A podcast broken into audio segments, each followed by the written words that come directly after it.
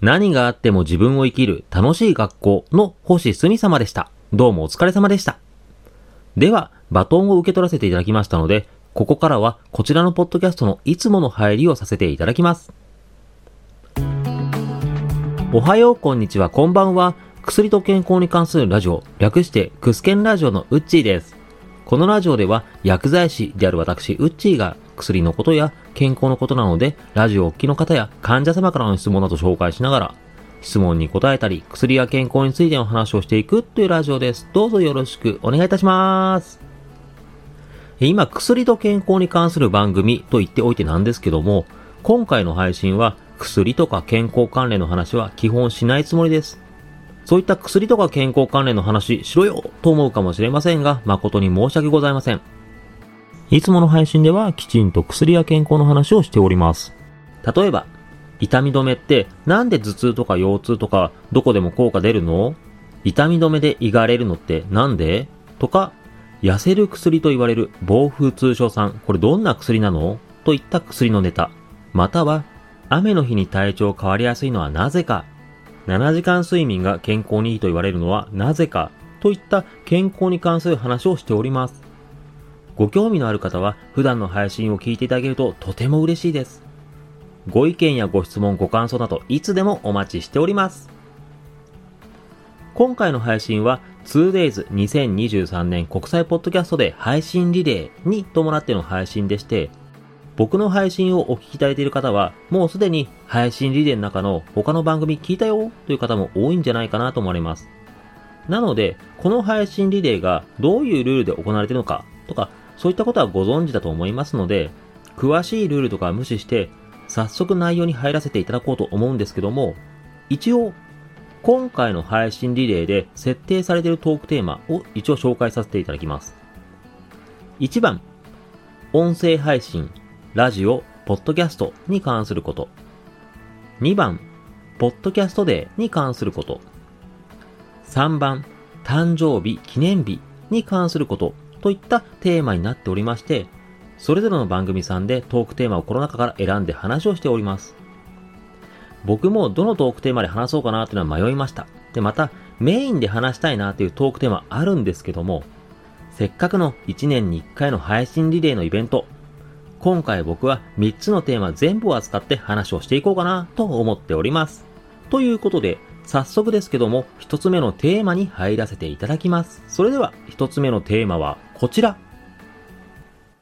ポッドキャストのおかげで芸能人と話ができることになったという話。おそらくメインテーマがこのテーマです。この配信は9月の30日で、この配信よりももう少し先の話になるんですけども、無事何事もなければ、あるイベント内で TRF のサムさん、あえてサム先生と呼ばせていただきますけども、サム先生と話をする機会をいただきました。そして、それはポッドキャストをやってるおかげです。本当にポッドキャスト様々です。ポッドキャストありがとうございます。また、このサム先生とお会いするイベントと別のイベントでも、ポッドキャストを通じてある方からの紹介で、テレビに出演をよくされる医師の方と話をする機会が得られるかもしれないという状況です。ただこちらに関しては未確定な要素が多いので、今回あまり話はできないなと思っております。一方で、サム先生と話をできるというのはもうかなり可能性高いので、今回そちらをメインで話をさせていただきます。僕ら世代では TRF といえば知らない方いないんじゃないかなというぐらい大物芸能人じゃないかと。TRF さんを今でも音楽番組とかで見ることありますし、ダンスをする方とかでは特に TRF さんのこと知ってる方多いんじゃないかなと思われます。そんな TRF のサム先生があるイベントに参加をされます。サム先生サイドからの都合とかもありまして、詳しいイベント内容とかイベント日時とかは話せないんですけども、薬局関係の組合でのイベントでサム先生とお会いするチャンスが生まれまして、そしてそのイベント内で僕がサム先生と話をする時間を設けていただける予定になっております。で、このイベント内で話をする時間をいただけたというのが、ポッドキャストが絡んでくるんですけども、なぜポッドキャストをやっていたら、イベントでサム先生と会えるし、話をする機会が生まれたのかという経緯を今回話をしてみて、ポッドキャストっていろいろなチャンスがあるよということを話してみようかなと思います。僕は薬局を経営しておりまして、薬局経営者とかが入会したりする組合みたいなものがあります。で、その組合で今度大きめのイベントがあります。そのイベントにおいて特別講師としてサム先生をお呼びすることになりました。最近サム先生をテレビの健康番組とかで見たりすることよくありませんか ?100 歳まで健康に過ごせるための体づくりといったテーマなどで、健康体操を扱った話とかをよく健康番組でされております。で、僕らのイベントにもサム先生来ていただいて、そういった話をしてもらおうということになりました。薬局で健康体操とか関係あるの？と思われるかもしれませんが、昔は薬局といえば医師からの処方箋通りに薬を出していればそれで OK という仕事でした。が、それでは薬局としては生き残れなくなってきている状況でございます。もう近年では薬のことの質問に答えたりする。これはもう最低限のこととして、食事や運動、日々の生活での気になることなど、そういった質問に答えられないといけないよ。でそういうことに答えられる薬局とか薬剤師が生き残っていけるんだという時代になっております。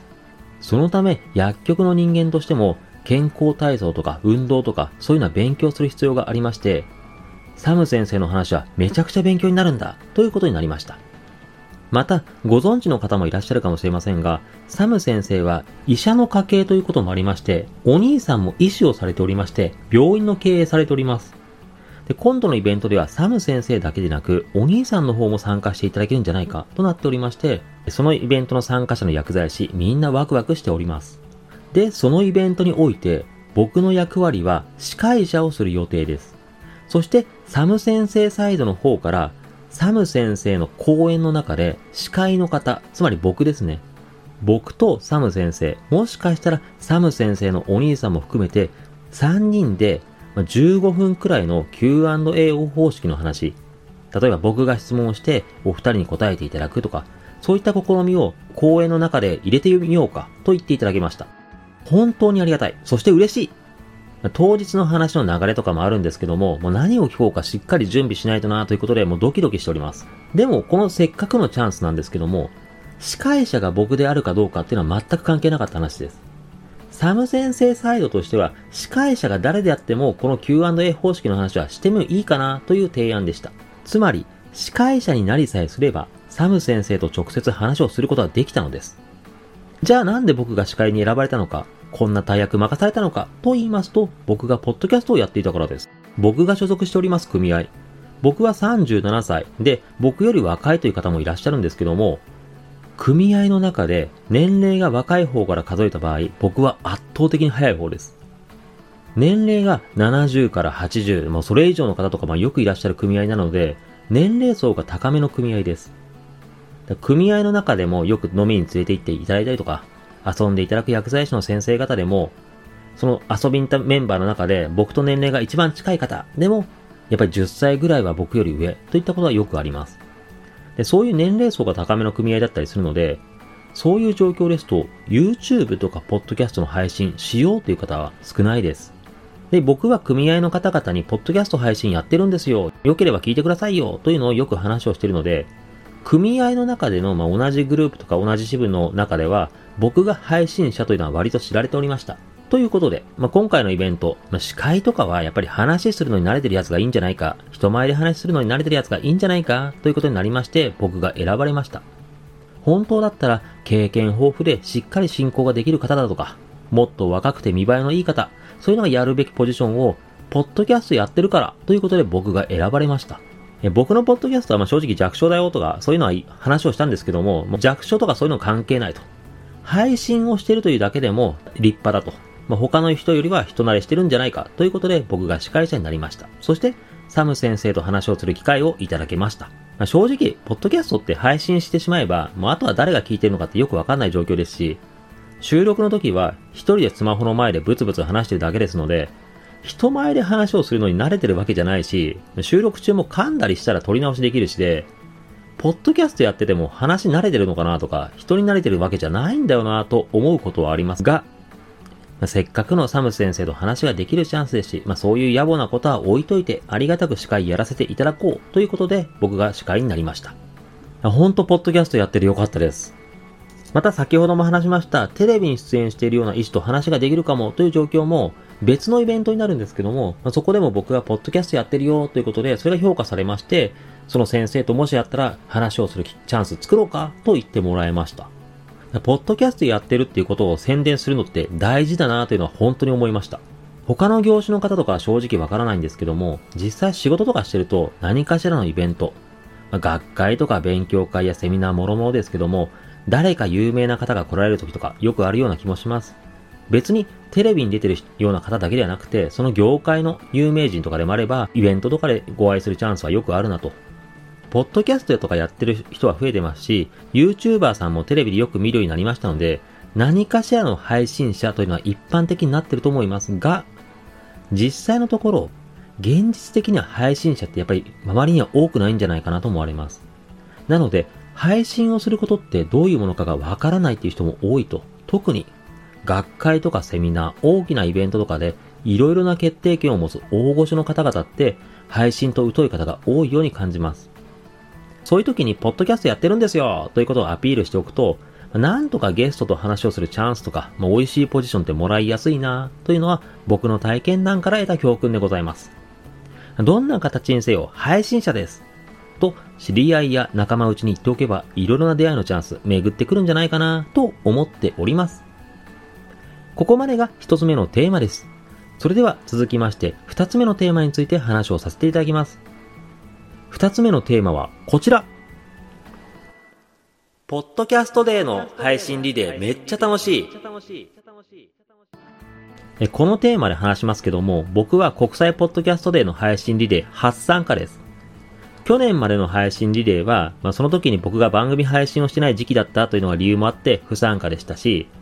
春にありました日本ポッドキャスト協会主催のリレーミニの方も不参加でおりました。春の方に関しては単純に参加申し込みを知らなかったです。これ春の方の参加申し込み知らなかったこと、もう本当に悔しかったです。まあ抽選で漏れたという可能性もあるんですけども、抽選すらできなかったっていうのが本当に悔しかったです。悔しすぎて意味もわからず、配信リレーミニの参加番組発表配信順抽選会というのが日本ポッドキャスト協会ニュースレターで配信されておりましたけども、その抽選会の配信を2回くらい聞きました。いや、僕の番組出てるわけじゃないけど、誰か間違えて僕の名前で応募してくれてないかなとか思ったりとか、もう配信リレーがどういう感じで募集されたのかなとか、そういうのを勉強しようと思いまして、2回くらい聞いたりもしました。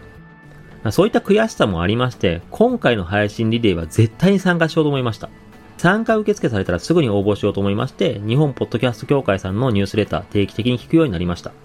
そういった心構えの成果もあってか、今回の配信リレーで僕の番組は、どうやらエントリーナンバー3番だったようです。まあ、かなり早くエントリーできたなと思いまして、もう満足しておりました。ただまあさすがだなと思ったのは、僕の直後、エントリーナンバー4番だったおじさんのアウトプットさん。この番組さんは春のリレーミニが確か1番目の応募だったらしいんですよね、っていう。配信リレーミニの抽選の時に確かそんなことが話に出ておりました。で、今回の配信リレーの募集時期って、このおじさんのアウトプットさんも、通称オジプトさん、ちょうど配信お休みに入ってる時期だったりもしたんですよね、っていう。で僕は過去に別番組を配信して、その後に長く休みを取っていた時期があるんですけども、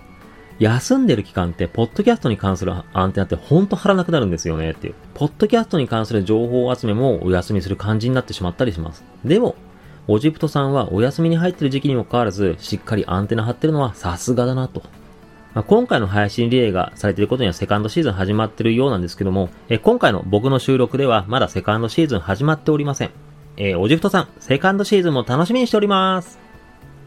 まあ、こんな感じで僕配信リレーの抽選会とかもやっぱ細かいところを聞くぐらい、それぐらい僕は配信リレー好きなんです。それが伝わっていただければ幸いです。まあ、好きすぎてキモいなと思っていただければ文句なしです。で、僕がなんで配信リレーが好きなのかと言いますと、イベントとかのお祭り感がすごい好きなんです。みんなで何かを作り上げるとか、そういうことがめっちゃ好きです。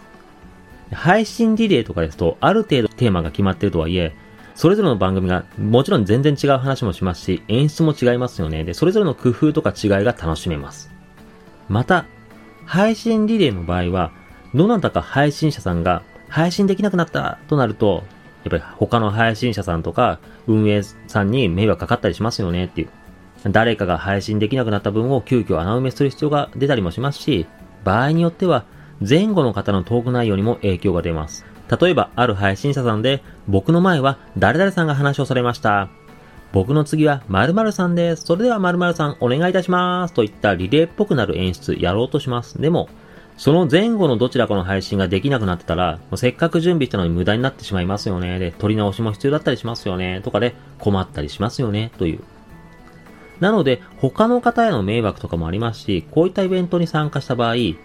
自分の番組のことだけじゃなくて、他のことも考えたりして配信してるんじゃないかなと思われます。そういったいつもと違った感じにもなる特別感が出るような気がして、僕はめちゃくちゃ楽しいです。とはいえ僕の配信、まさに今話してることですけども、内容的には僕は自分が話したいことを話して楽しんでりゃいいやと思ってます。薬剤師がやる番組で、薬と健康の番組歌ってるんだから、そういう健康とかの話しろよと思うかもしれませんが、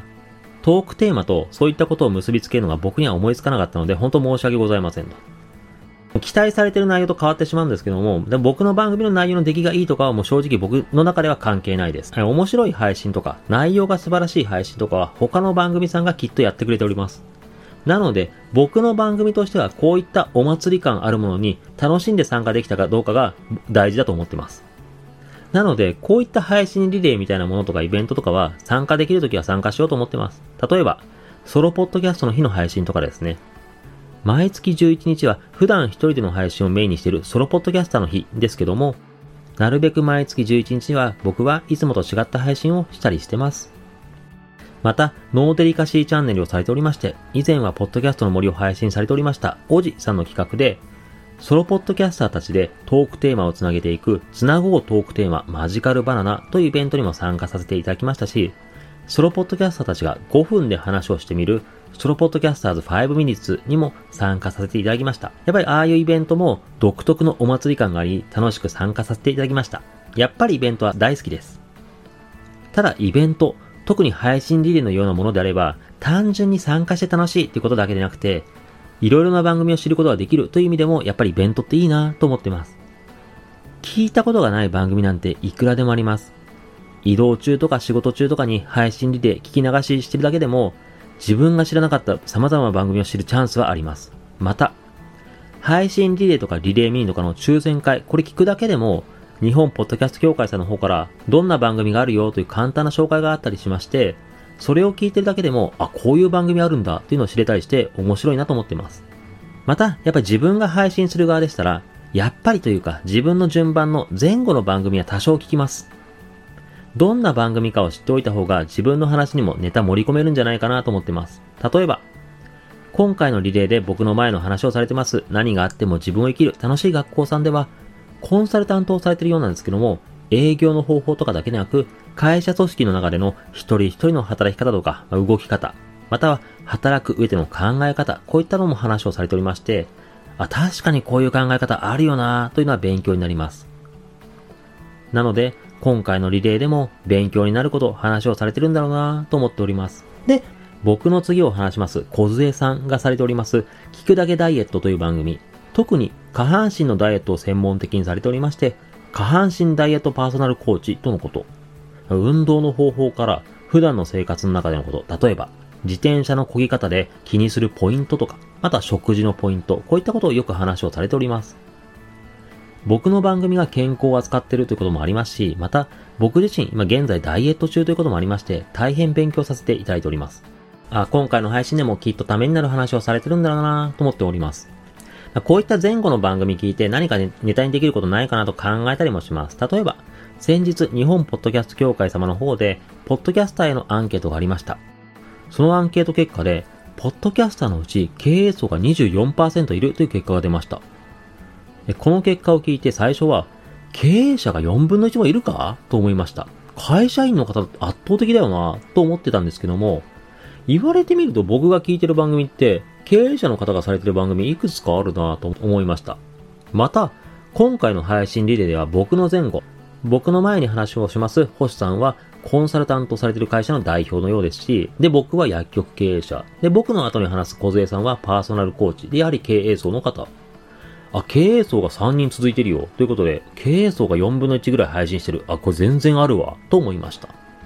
むしろ経営層の方が自分が社内ルールみたいなところがあるんで、自由に配信できるんだろうなと思ったりもしました。というように、ネタになるようなことを考えたりもするので、結構前後の番組聞いたりはしてます。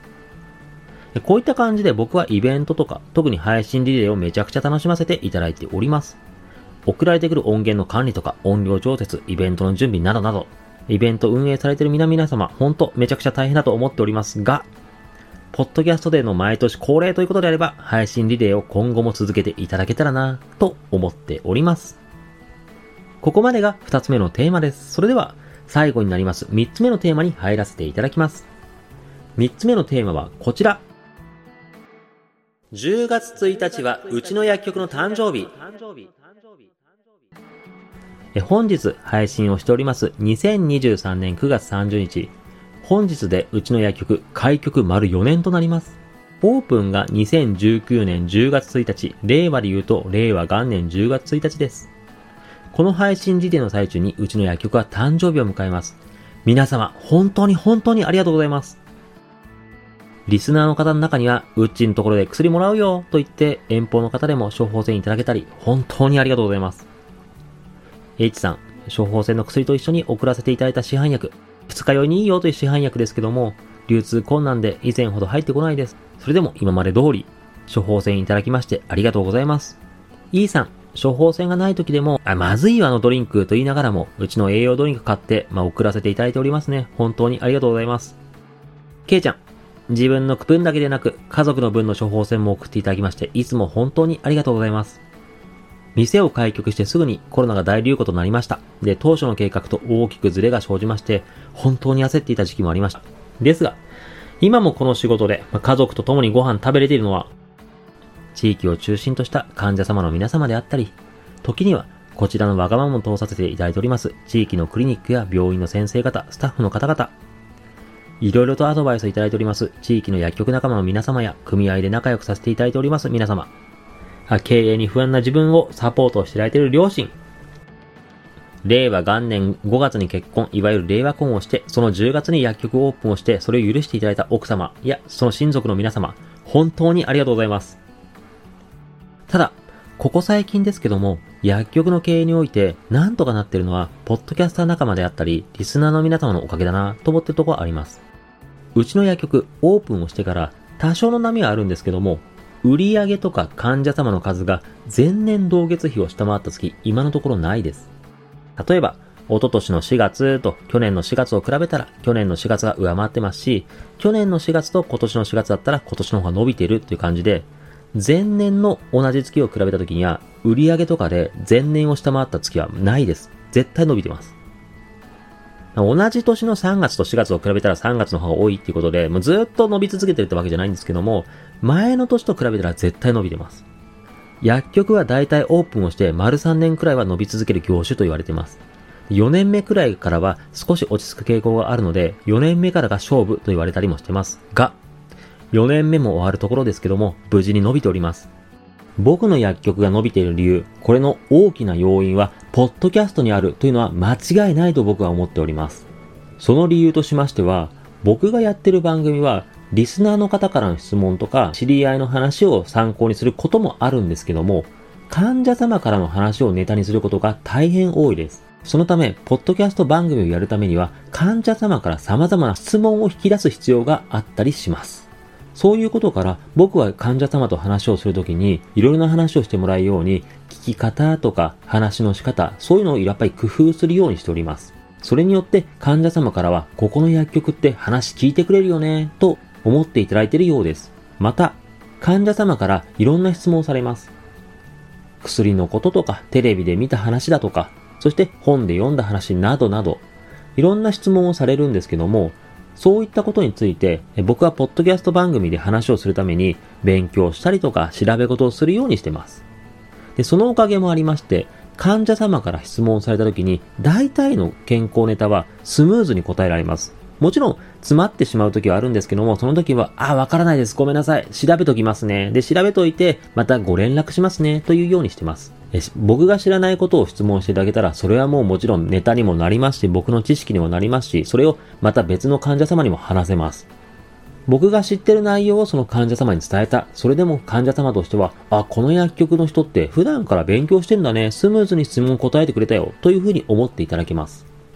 先ほどサム先生の話のところも少しかじりましたけども、最近の薬局では薬のことだけではダメです。運動や食事、日々の生活習慣、も本当それこそ睡眠とか諸々のことです。そういった様々なことに質問、答えられなきゃいけないですよね、となっているので、そういったことを普段から、ポッドキャストのために勉強していることで、そしてそれを患者様に伝えることで患者様満足度を上げられていると思っています。実際のところ、最近増えている新規の患者様の中には、この薬局だったら話を聞いてくれると聞いたよ、とか、この薬局だったらいろんなことを教えてくれると聞いてきたよ、というふうに、そういった噂を聞いて、うちの薬局に来てくださっている方も増えております。ポッドキャストやってたおかげで、もうそういう意味で薬局の経営につながってるなというのは本当に日々感じております。そういう意味で、やばい、ポッドキャスト続けて本当良かったです。とはいえ、過去に番組を継続できなくなって中止に追いやったこともあるんですけども、今の番組でもやっぱり途中で、あ、辛いな、やめたいなと思うことはありました。ただ、僕がポッドキャスト番組継続できているモチベーション、これは配信者仲間の皆様であったり、そして僕の番組を聞いていただけている皆様のおかげです。聞いていただけている方が増えてたりとか、温かいメッセージいただけたりとか、本当に皆様ありがとうございます。皆様のおかげで、ポッドキャスト続けられておりますし、そして、僕は薬局の方もうまくいってると思っております。なので、改めまして、皆様本当に本当にありがとうございます。本日9月30日で開局丸4年を迎えられました。そして、来年の9月30日に開局丸5年を迎えられる、このことを報告できるように、また頑張っていきたいと思ってますし、そして、来年、機会があれば、国際ポッドキャストで配信リレーにおいて、その報告をしたいと思っております。なので、運営の皆様、どうぞ来年も配信リレーの開催よろしくお願いいたします。今回はこんな感じです。え冒頭でも話をさせていただきましたけども、薬とか健康の話、ほんとなしでした。ただ、健康を歌ってる番組でこのまま終わるのは本当申し訳ないなと。なのでせっかくの機会ですので、ラジオとかポッドキャストに関する健康ネタ、少し話をさせていただきます。人間はラジオやポッドキャストを聞くと頭が良くなると言われております。ラジオやポッドキャストはテレビや動画のような映像がないために理解するのが難しいです。パッと見でわからないってことですね。そのため話を理解したりとか面白いと思うためには、内容をしっかりと聞いて理解しようとします。で、そのことが脳の中の言語を司る部分を刺激して活性化しやすいとのことです。また、話を聞いた時に映像がないからこそ、今話をしてるのってどういった人かなとか、話をしてる雰囲気ってどうなのかなといったことを想像しますよねっていう。他にもコントや劇、経験談や怖い話などなど、話の内容によって様々な場面想像することありますよね、という。映像がない分、話を聞いて話の内容を思い浮かべたりするために想像力を働かせる必要があります。こういったイメージ力を育てるということは、記憶力を成長させるのに非常にいいと言われております。ある検証では、ラジオを聞き続けることによって、脳の記憶を司る分野が最大で2.4倍。耳で聞いて理解するという分野が最大で2倍成長したと言われております。そしてこの脳の成長のためには別に勉強になる分野とかそういう必要はないです。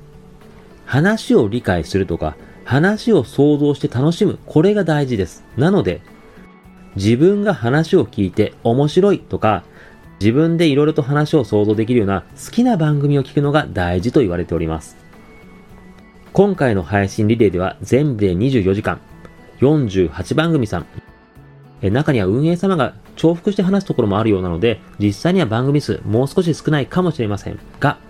様々な番組の話を聞くことができますので、皆様、一緒に配信リレーを聞いて脳をたっぷり成長させましょう今回はここまでです。今度こそ僕の話は終わりです。ここまでお聞きいただきまして皆様本当に本当にありがとうございました。それでは僕の次の方へバトンをお渡しさせていただきます。僕の次の配信者様は聞くだけダイエットの小杖さん。僕の話により変な空気になっていたら大変申し訳ございません。ですが、僕が受け取ったバトンをお渡しさせていただきます。それでは、聞くだけダイエットの小杉さん、どうぞよろしくお願いいたします。